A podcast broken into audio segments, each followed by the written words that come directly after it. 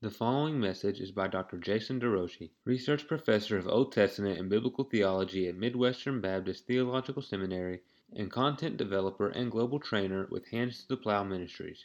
You can find more from Dr. DeRouchie at www.jasonderouchie.com. Open your Bibles, please, to the book of Daniel. It is a joy for me to bring God's word to you today. Our goal is to synthesize our journey that we've been taking the last several months to summarize Daniel's overarching message. And I do so this way it's up on the screen.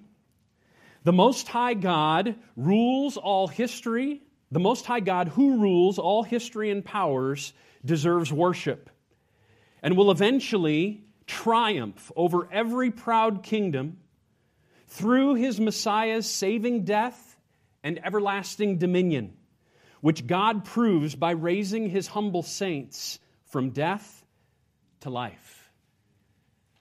Now, rather than simply rewalking through this amazing book from beginning to end, because Daniel's message is cyclical, it repeats itself and builds upon itself. I've chosen to boil down this main idea into four points. You can see them in your worship folder. I'm going to summarize them here. Here's where we're heading. This is our roadmap for the sermon today. Number one, the God who rules all history and powers deserves worship from every tongue, every people, every tribe, every nation. Number two, God opposes proud kingdoms, but gives grace to humble saints. Number three, God's kingdom will triumph through the Messiah's saving death and everlasting dominion. This is one of the few books in the Old Testament that actually uses the word Messiah, which the New Testament translates Christ and it, that it associates the word Messiah with the figure we know of as Jesus. So God's kingdom will triumph through the Messiah's saving death and everlasting dominion. And finally, number four, God proves his triumph by raising his saints from death to life. Pray with me. Father in heaven, you rule all the kingdoms of men. You give wisdom to the wise and knowledge to the discerning. You raise up kings and you lower them. And you have promised to bring vengeance on all the proud, but to preserve the humble who trust in you. Oh God, make all of us in this room among those. There's some in this book that you preserve from suffering. There's others that you proclaim you will preserve through suffering, even a suffering unto death. Grant us faith that gives us endurance, come what may. In you, the God who is exalted over all, sovereign over the nations, in control of all time, meet us today. Disclose yourself and your will. Magnify your name by the power of your Spirit, I ask. For the glory of Jesus, for the sake of his name, I pray. Amen. Number one, the God who rules all history and powers deserves worship. Foundational to Daniel's message is how he portrays the one he calls the Most High God. He portrays him as sovereign over time and kingdoms and as one who is worthy of all of humanity's full surrender and highest praise. We see this right away in Daniel chapter 1. Three key statements. Number one, it says, God and not Babylon was the decisive cause of Judah's exile. Look in verse 2. And it was the Lord who gave Jehoiakim, king of Judah, into Nebuchadnezzar's hand. Or verse 9, it was God that gave Daniel favor and compassion in the sight of the Babylonian chief who was over him and his three friends. Or verses 17 and 20. It was God who gave Daniel and his three companions learning and skill in all literature and wisdom, so that in every matter of wisdom and understanding about which the king inquired of them, he found them ten times better than all the magicians and enchanters that were in all his kingdom. God did that, the text says. At the end of the book, it highlights God's absolute control of all history and powers in a different way. In chapter 10, verse 21, the messenger comes to Daniel in a vision and says, Now I will tell you what is written in, and this is what he says, the book of truth. Now, what is that book? It is the book that God has written before time began that unpacks all the details and purposes that he has for the world. Part of what is in that book, Daniel captures here when he lays out the succession of five kingdoms Babylon, Medo Persia, Greece, a horrific, unnamed kingdom, and then God's kingdom, which will overcome all the others at the end of the age through his Messiah. Five kingdoms already written in the book of truth. God is in control of all things. God and his Messiah are King of Kings, and every ruler will recognize that God reigns. Consider with me two of the kings in this book Nebuchadnezzar and Darius. Turn with me to chapter 2. Remember that Nebuchadnezzar had a dream about a very tall image. An image that looked like a human with different metals, and he didn't know what it meant. The image is supposed to remind us of Genesis chapter 1, where humans were set apart to rule, subdue, have dominion, but not in order to draw attention to ourselves. The image was representative that God put in the garden was representative of God. It was an image of God. And all the kingdoms of men are supposed to be displaying Him. Well, he sees this vision of a giant image.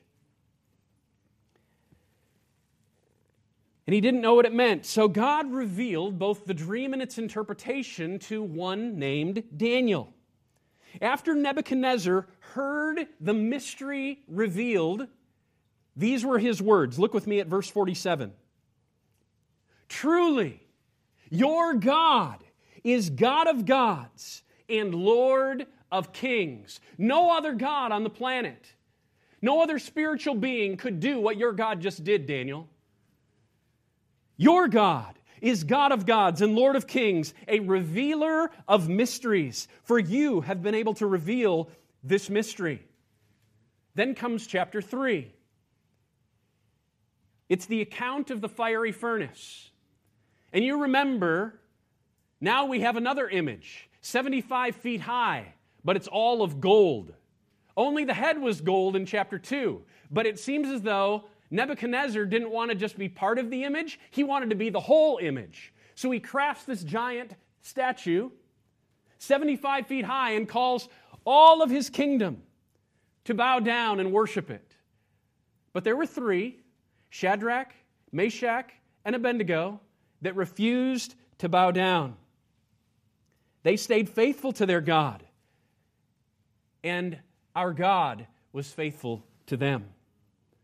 They miraculously survived the flames, causing Nebuchadnezzar to call the three servants servants of the Most High God. This earthly king was recognizing something as God walked him on this journey. And then in 329, these were Nebuchadnezzar's words There is no other God who is able to rescue in this way. Brothers and sisters, this is our God. Something similar happens to King Darius in chapter 6, the story that we call Daniel in the lion's den. Daniel worshiped God no matter the cost. He refused to pray to the king and instead prayed to the true God three times a day. King Darius had to cast Daniel into the lion's den because he had been tricked to make a special decree. But God spared Daniel, as you know, just like he spared Shadrach, Meshach, and Abednego from the flames. And this miracle amazes King Darius. So look with me at 625 through 27. Darius makes this decree after God delivers Daniel. He declares to all peoples, nations, and languages that dwell in all the earth In all my royal dominion, people are to tremble and fear before the God of Daniel. People are to tremble because he is the living God, enduring forever. His kingdom shall never be destroyed, his dominion shall be to the end. He delivers and rescues. He works signs and wonders in heaven and on earth. He who has saved Daniel from the power of the lions. Kids, did you hear that? It was God's kingdom. And the earthly king Darius was recognizing the one who was most high over all. Brothers and sisters, can you let your heart just pause? Just let it rest under God's greatness. Our God is in the heavens, He does all that He pleases, says the psalmist in Psalm 115:3. Or as Job declared, I know, O God, that you can do all things and that no purpose of yours can be thwarted. Job 42, verse 2. Our God is the one who works all things according to the counsel of his will. All things. Ephesians 1 11. And then consider that this living, most high God of the heavens, who does all that he pleases, in all of his greatness, is for us in Jesus. And if God is for us, who can be against us? He who did not spare his own son, but gave him up for us all, how will he not also, with him, graciously give us all things? Romans 8, 31 through 32. Brothers and sisters, the God who rules all history and powers deserves our worship. May he receive your praise, your trust, your prayers, your hope. Point two.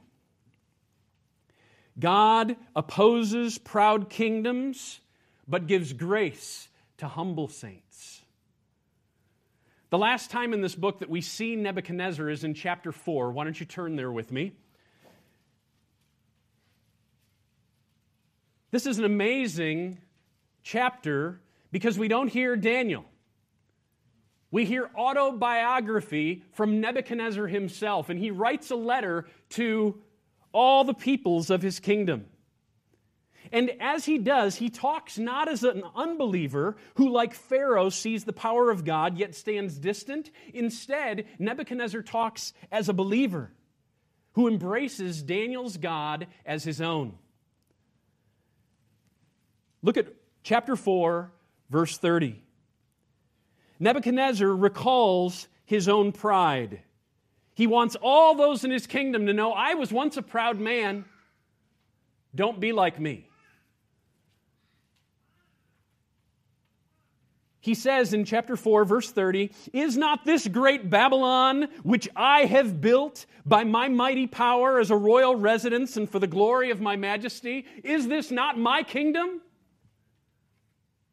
Sadly, there are many, many who this afternoon We'll take a little ball and make it back some past a number of big boys and enter into the end zone and begin to elevate themselves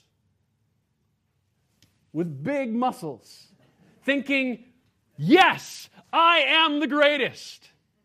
As you see that today, think about this text. What do you have, brothers and sisters, that you have not received? and God can take it away in an instant. Look with me now at chapter 4, 31 and through 33. While these words of arrogance and pride were still in the king's mouth, there fell a voice from heaven, O King Nebuchadnezzar, to you it is spoken.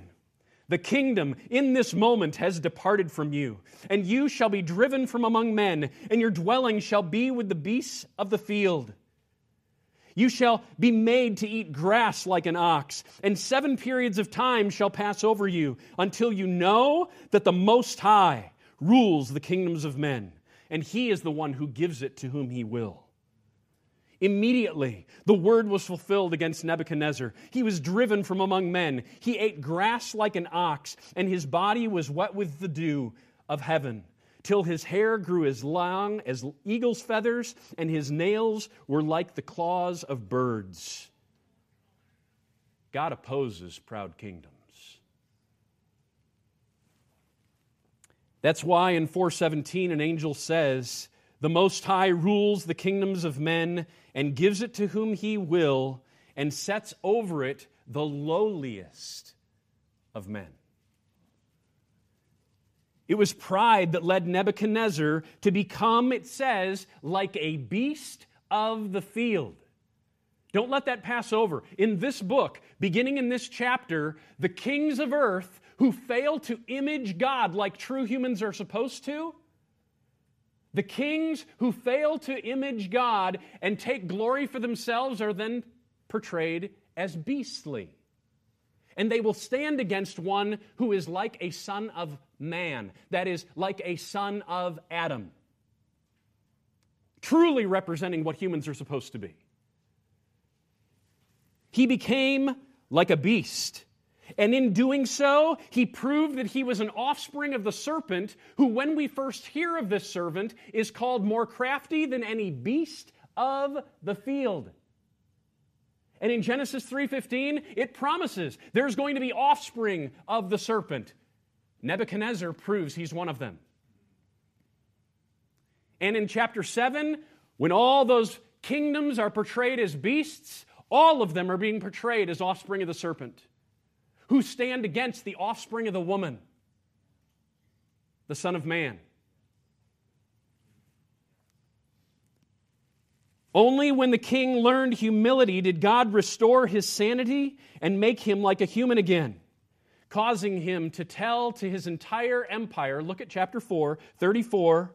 At the end of days, I, Nebuchadnezzar, lifted my eyes to heaven. My reason returned to me, and I blessed the Most High, and I praised and honored Him who lives forever. For His dominion is an everlasting dominion. His kingdom endures from generation to generation. That's God's kingdom, kids. God's kingdom endures from generation to generation. God then returned Nebuchadnezzar's kingdom to him, and the king declared, Now I, Nebuchadnezzar, am not living for my own praise. I praise and extol and honor the King of heaven. Verse 37.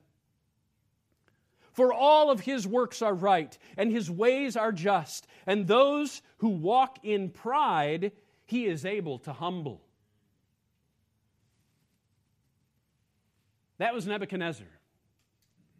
But then he has a descendant named Belshazzar that we read about in the very next chapter. So turn in your attention there in chapter 5. Things are different for King Belshazzar.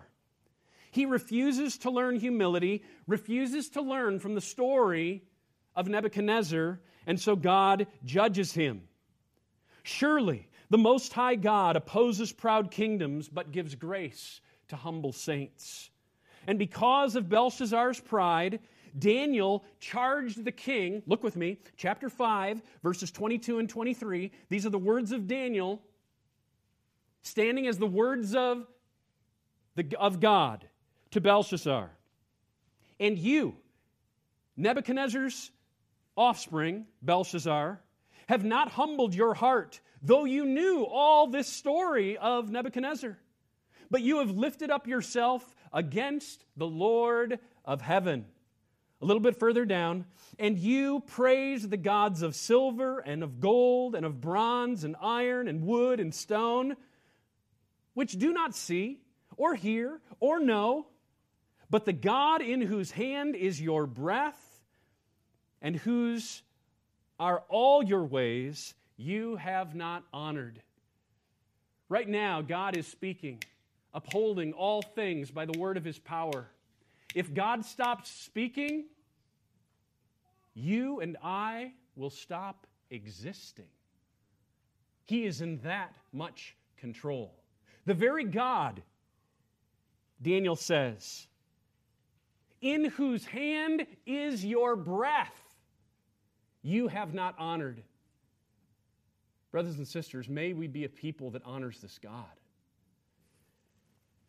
We're then told in 5:30 and 31 that that very night Belshazzar the Chaldean king was killed and Darius the, the Mede received the kingdom. God opposes proud kingdoms and he can change the course of history in an instant. At the end of the book, the same fate happens to the Antichrist kingly figure that's portrayed. In 1136 and 45, we read these words. Just listen. And the king, that proud, arrogant king, will do as he wills. He shall exalt himself and magnify himself above every God, and shall speak astonishing things against the God of gods. Yet in verse 45, at the very end, it simply says this Yet he shall come to his end with none to help him. And so it will be with all the beastly kingdoms of this world. God opposes proud kingdoms. So we must just pause and just say, as I operate at work, as I engage in the classroom, as I serve as mom or as dad in my home, am I more concerned about my kingdom or his? Pride. It takes so many different forms, and, and just allow your heart to look, allow the word to speak into your heart even today and assess your own heart. I've had to do this this week. Pride can look like self reliance and prayerlessness. How much have you talked to God this week? How much have you talked to God today? Do you recognize how dependent you are? How needy you are? Pride can look like prejudice and self exaltation at another's expense.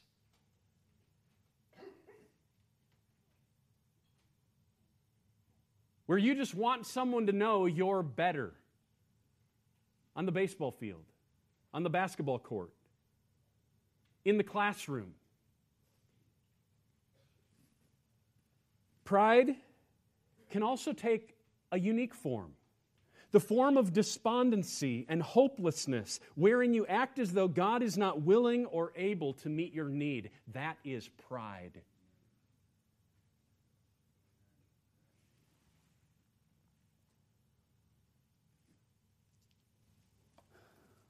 We're in a church family that has experienced extended, extended seasons of loss.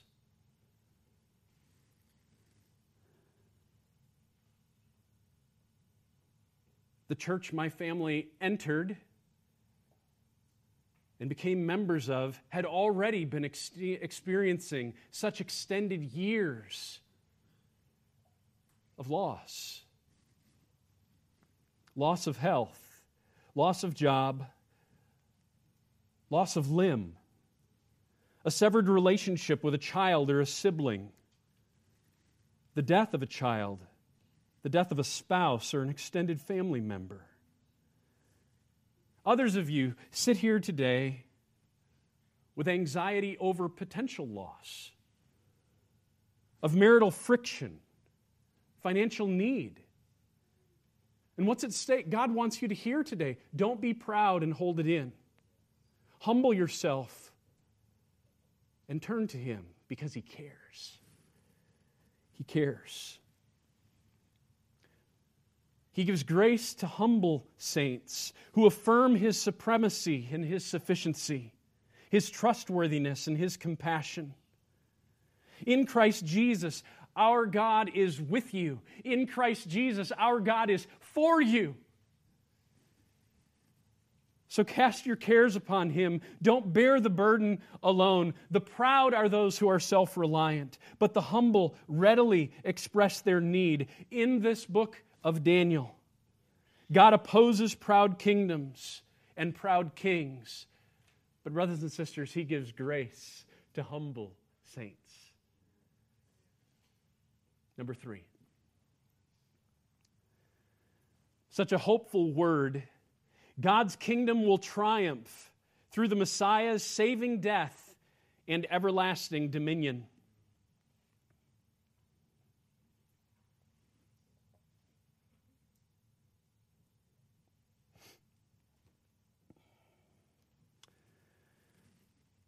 The vision of God's triumph begins in chapter 2. So turn with me back there. As I said, Nebuchadnezzar saw a great image a head of gold, a chest and arms of silver, middle and thighs of bronze, and legs of iron, with feet partly of iron and partly of clay. But then there is a stone in his vision, a stone cut from a mountain in heaven, that fell as if from David's sling and broke this colossal to pieces. And then that stone became a great mountain and filled the entire earth. Babylon, we're told, was that head of gold. And each other body part represented successive kingdoms with various kings, the fourth of which, we're told, would be excessively destructive. Yet the stone represented a fifth kingdom that towers over all kingdoms within this book superior and more lasting than any kingdom of men. So pick up with me in chapter 2, verse 44. And in the days of those kings, the God of heaven will set up a kingdom that shall never be destroyed, nor shall the kingdom be left to another people. God's kingdom, never destroyed. It shall break in pieces all these kingdoms of men and bring them to an end, and it shall stand forever. Just as you saw the stone was cut from a mountain by no human hand, and that it broke in pieces the iron, the bronze, the clay, the silver, the gold. In this book, God's kingdom is exalted highest most clearly in chapter 7. Turn with me there. Here, the same four kingdoms from chapter 2 are portrayed as beasts.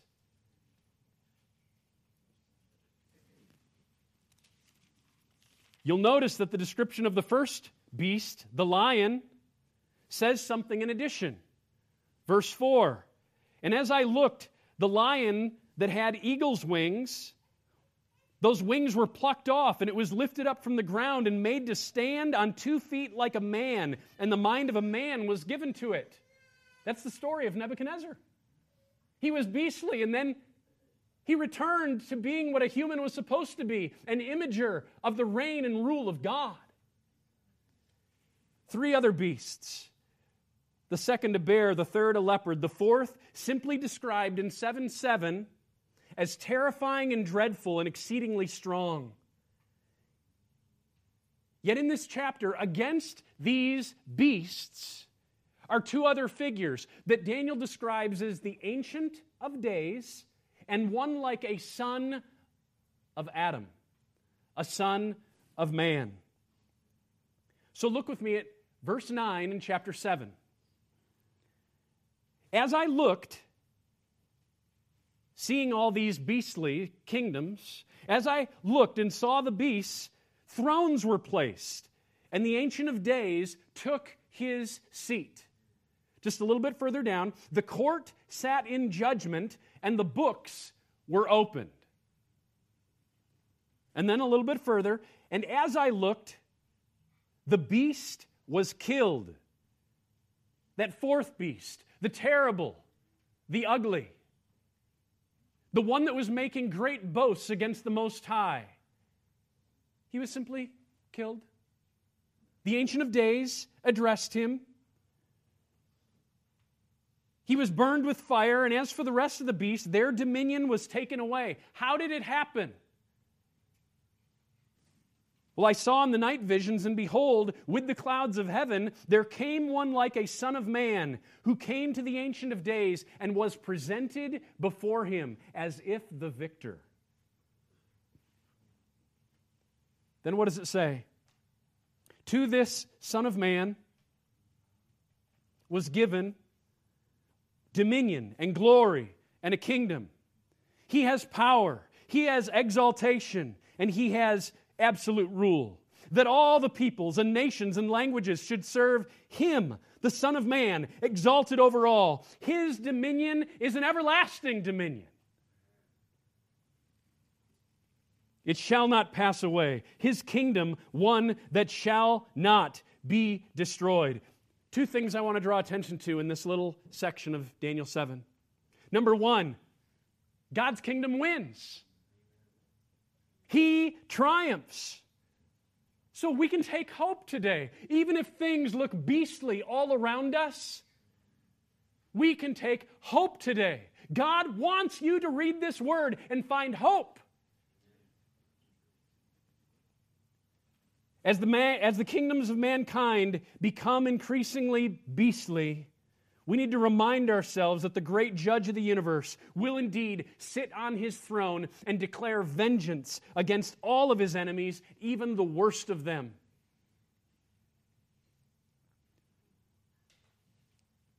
But there's a second point. Because not only does God win, the text suggests that he does throw does so through this victorious Son of Man, to whom he gives dominion and glory and kingdom. That everyone on the planet, regardless of their ethnic background, the language they speak, the color of their hair, the size of their body, their ability or knowledge, everyone will declare him king. Whether as a prisoner of war or as one who has been preserved even through death. This Son of Man is Christ Jesus, whom Romans 1 4 we're told God declared to be the Son of God in power at the resurrection from the dead. In the end, God wins, and He'll do it through this Son of Man. Yet it will neither happen immediately, we're told in this book, nor will it will happen without a great cost. So turn in your Bibles to chapter 9. The Son of Man will triumph over all evil influences and proud kingdoms and will gain everlasting dominion, but only through personal tribulation. Something we've anticipated all the way since Genesis 3:15, where the offspring of the woman would strike the head of the serpent while himself having his own heel struck.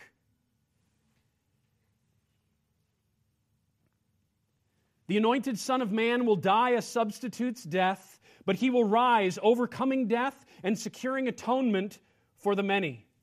Chapter 9. You'll recall that chapter 9 opens with Daniel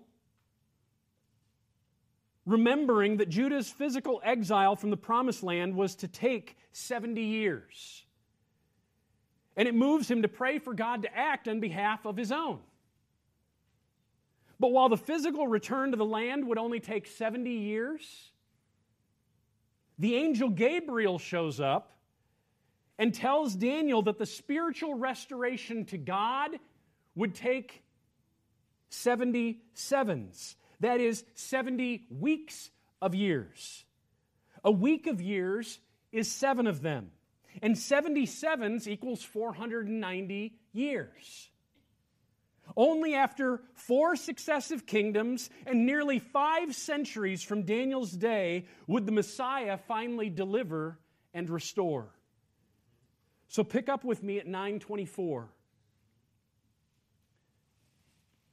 70 weeks are decreed about your people and your holy city to do six things to finish the transgression, to put an end to sin, and to atone for iniquity, to bring in everlasting righteousness, to seal both vision and prophet, and to anoint a most holy place. So within this time frame, 70 weeks of years, God will atone for transgression, sin, and iniquity, thus defeating their power. That's half of what he will do. But more than just overcoming the curse, the second group of three says he is going to bless, establishing everlasting right order in his world, confirming the prophetic word that's been testified to throughout the Old Testament, and anointing a most holy person or place. Now, this verb, anoint, is directly related to the noun Messiah or anointed one, whom we read about then in the next two verses. Now, I think the ESV is unhelpful in verse 25, but the CSB, I think, got it correct when they say, from the issuing of the decree to restore and rebuild Jerusalem all the way until an anointed one, that is the, a Messiah, the ruler, will be seven weeks and 62 weeks. So, from the time of the decree up until the coming of this messianic ruler will be 7 plus 62. That equals 69. So, what that means is that as we see in verse 26, in the 70th week, after the 62 weeks, an anointed one, a Messiah, shall be cut off and have nothing.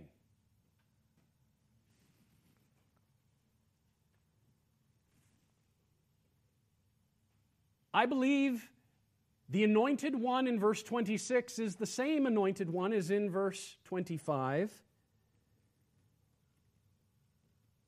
And in both verses, they're referring to the one we know of as Jesus, the Son of Man from Daniel chapter 7, who is cut off in weakness and emptiness on behalf of the many. It's even possible to read the Hebrew as an anointed one shall be cut off, but not for himself, meaning that he dies not on his own account, but on behalf of others. Now, it's intriguing that Gabriel is the one who brings this announcement. Because Gabriel only shows up in all of Scripture in two places Daniel 8 and 9 and Luke chapter 1. In Luke 126, it's Gabriel whom God sends to Mary to announce that she will be the mother of Jesus. Who, says Gabriel in Luke 1, will be great and will be called the Son of the Most High. That's Daniel language. Enjoying the throne of his father David and reigning forever with a kingdom that will have no end. That's Luke 1 32 and 33. Gabriel's presence in Luke's gospel signals that God was readying to initiate the 70th week that Gabriel himself predicted in Daniel 9 by foreshadowing Jesus' death and resurrection. Jesus is the stone that was cut from the heavenly mountain that will destroy the earth's kingdoms and create an everlasting kingdom that will fill all things. Daniel 2. He is the Son of Man who is risen on the clouds and received everlasting dominion from the Ancient of Days. Daniel 7. He is the Messiah whose substitutionary death overcomes the curse and secures everlasting righteousness. Daniel 9. God's kingdom will triumph through the Messiah's saving death and everlasting dominion. Point four. God proves his triumph by raising his saints from death to life. In my second point, I stress that God opposes proud kingdoms but gives grace to humble saints. With the three friends in the fiery furnace and with Daniel in the lion's den, God protected his saints from suffering. They weren't burned, and he wasn't eaten. But in this book, we also see that God protects his saints through suffering, even through death, en route to eternal life. Tribulation is real for God's saints. And the beastly kings in history's various periods ever stand against the holy ones, that's what saints means, stands against the holy ones who are hoping in the Son of Man's victory. In Daniel 7, we read that the horn of the fourth kingdom, that is, that beast, he has a horn, and that horn represents an evil king. That that king made war with the saints and prevailed over them. Until the Ancient of Days says, Enough. And judgment was given for the saints of the Most High, and the time came when the saints possessed the kingdom. In chapter 8, we read of the second and third kingdoms, which Daniel learns refers to Medo Persia and Greece. Why don't you turn to chapter 8 with me? Verses 20 and 21 say this As for the ram, another beast, that you saw with two horns, these are the two kings of Media and Persia. And the goat that you saw is the king of Greece, and the great horn between his eyes is the first king. So we have all these kingdoms, and at different points they have horns. In chapter 7, it was the extremely terrible beast that had a horn. But now, because the third kingdom's king is portrayed with a horn, what it does for us as a reader is it says there's things about the kings of one kingdom that anticipate characteristics of the kings of other kingdoms. The serpentine qualities, offspring of the serpent, that were present in one kingdom, trying to crush the saints of the Most High, will be present in later kingdoms as well.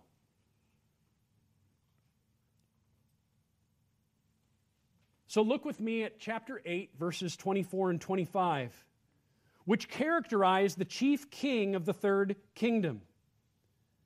These verses highlight something that is true throughout all of history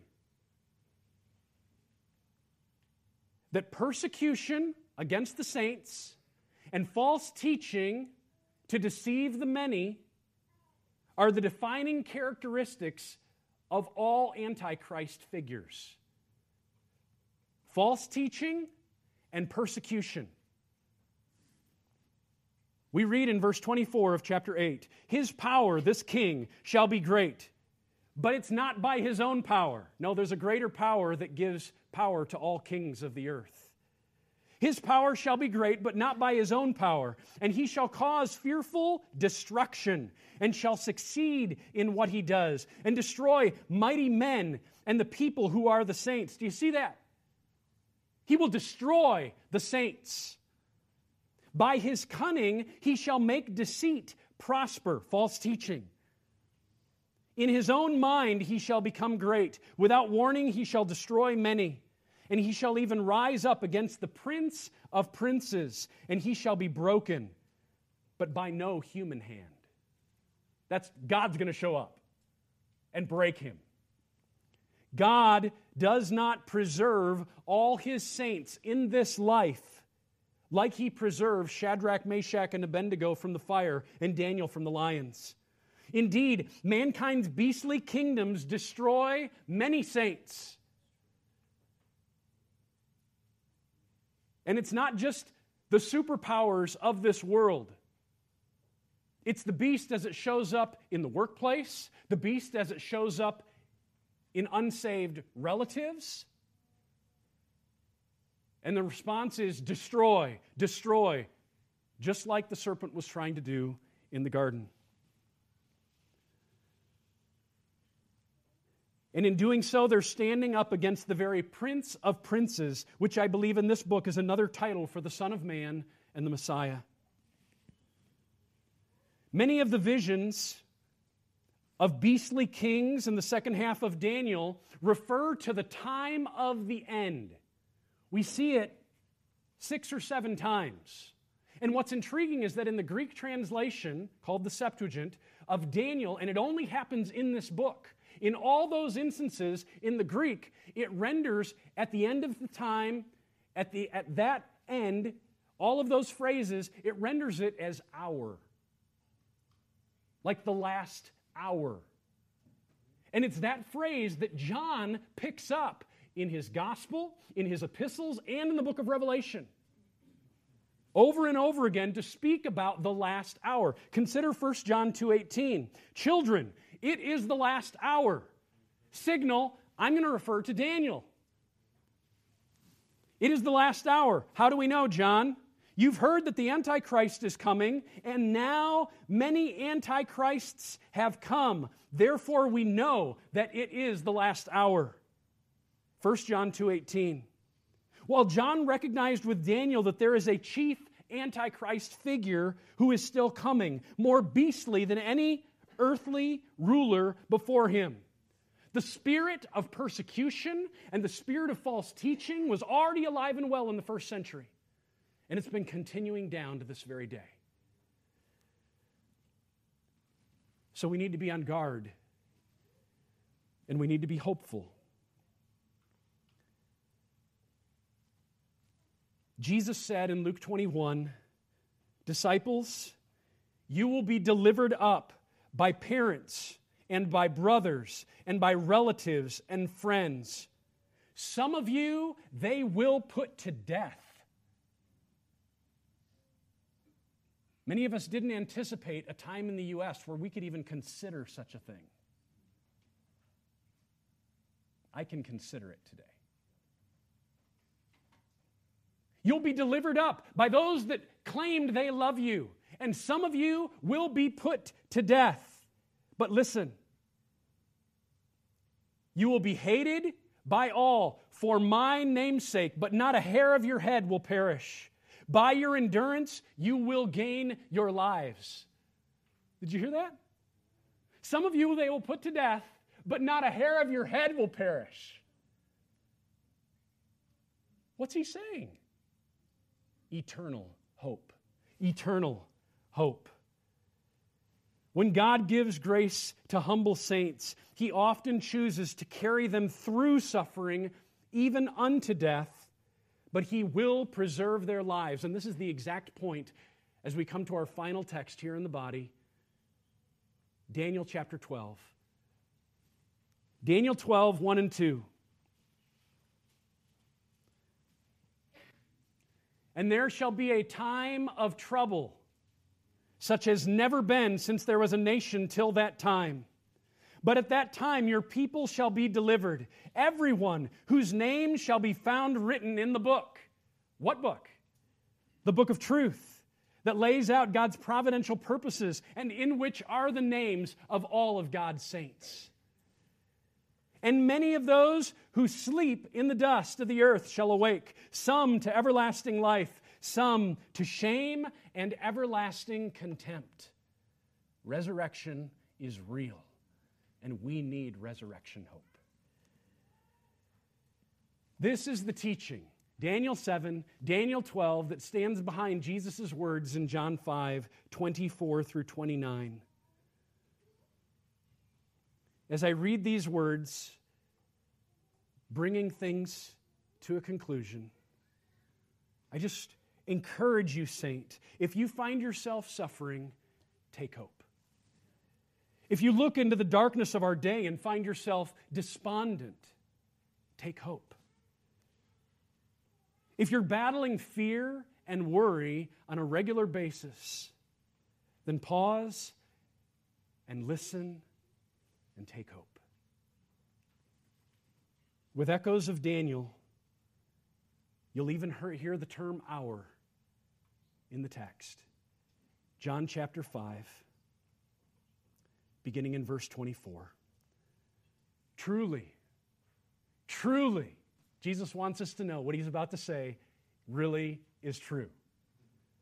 I say to you, whoever hears my word and believes him who sent me has eternal life. Is that you today? He does not come into judgment, forgiven, no condemnation, but is passed from death to life. Truly, truly, I say to you, an hour is coming, and in fact is now here it was here 2,000 years ago. It's here today. When the dead will hear the voice of the Son of God, and those who hear will live. There are some of you who may have come into this room as dead people, spiritually dead in your trespasses and sins. And today, if you hear the word that God is king and reigning through his suffering, yet sovereign Messiah, who lived and died and rose in victory. You can move from death to life. It can happen today. For as the Father has life in himself, so he has granted the Son also to have life in himself. As he has given him authority to execute judgment, because he is who? The Son of Man. Do not marvel at this, for an hour is coming when all who are in the tombs will hear his voice and come out.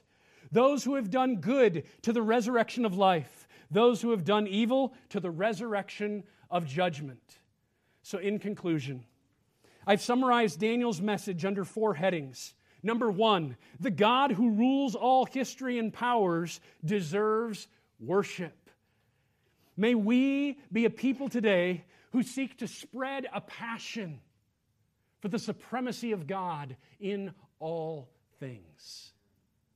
Number two, God opposes proud kingdoms but gives grace to humble saints. Brothers and sisters, don't rely on your own strength. Do not exalt yourself above others. Do not despair as if God doesn't care. Instead, as the apostle urges in 1 Peter 5 6, knowing that God opposes the proud but gives grace to the humble, humble yourselves under the mighty hand of God, so that at the proper time he may exalt you, and he will. Number three, God's kingdom will triumph through the Messiah's saving death and everlasting dominion. Through the cross, God disarmed the rulers and the authorities and put them to open shame, triumphing over each of them in Christ. Christ appeared once for all at the end of the ages to put away sin by the sacrifice of himself. Daniel 9.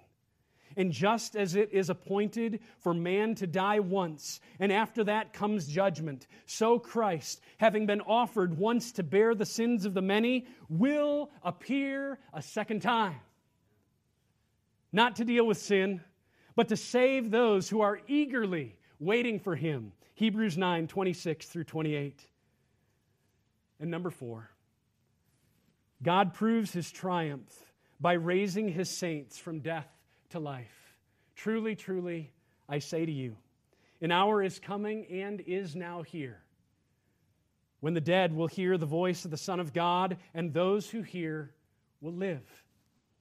You were dead in the trespasses and sins in which you once walked, but God, who is rich in mercy, being of the being of the great love with which he loved us because of it even when we were dead in our trespasses made us alive with Christ. By grace you have been saved. And he raised us up and seated us with Christ in the heavenly places. And the Lord himself will descend from heaven with a shout, with the voice of the archangel and the trumpet call of God. And the dead in Christ will rise first. Then we who are alive and remain shall be caught up together to be with him in the air, to be with him in the clouds, and so shall we ever be with the Lord. The Most High God rules all history and powers. The one who rules all history and powers deserves worship and will eventually triumph over every proud kingdom through his Messiah's saving death and everlasting dominion, which God proves by raising his humble saints from death to life. The saints sure hope Christ wins forever. Amen. Amen. Thank you for listening to this message from Dr. Jason DeRouchie. Feel free to make copies of this message to give to others, but please do not charge for these copies or alter their content in any way without written permission from Dr. Jason DeRouchie. For more writings, sermons, and lectures from Dr. DeRouchie, please visit www.jasonderouchie.com. Proclaiming the kingdom and treasuring the God who reigns, saves, and satisfies through covenant for his glory in Christ.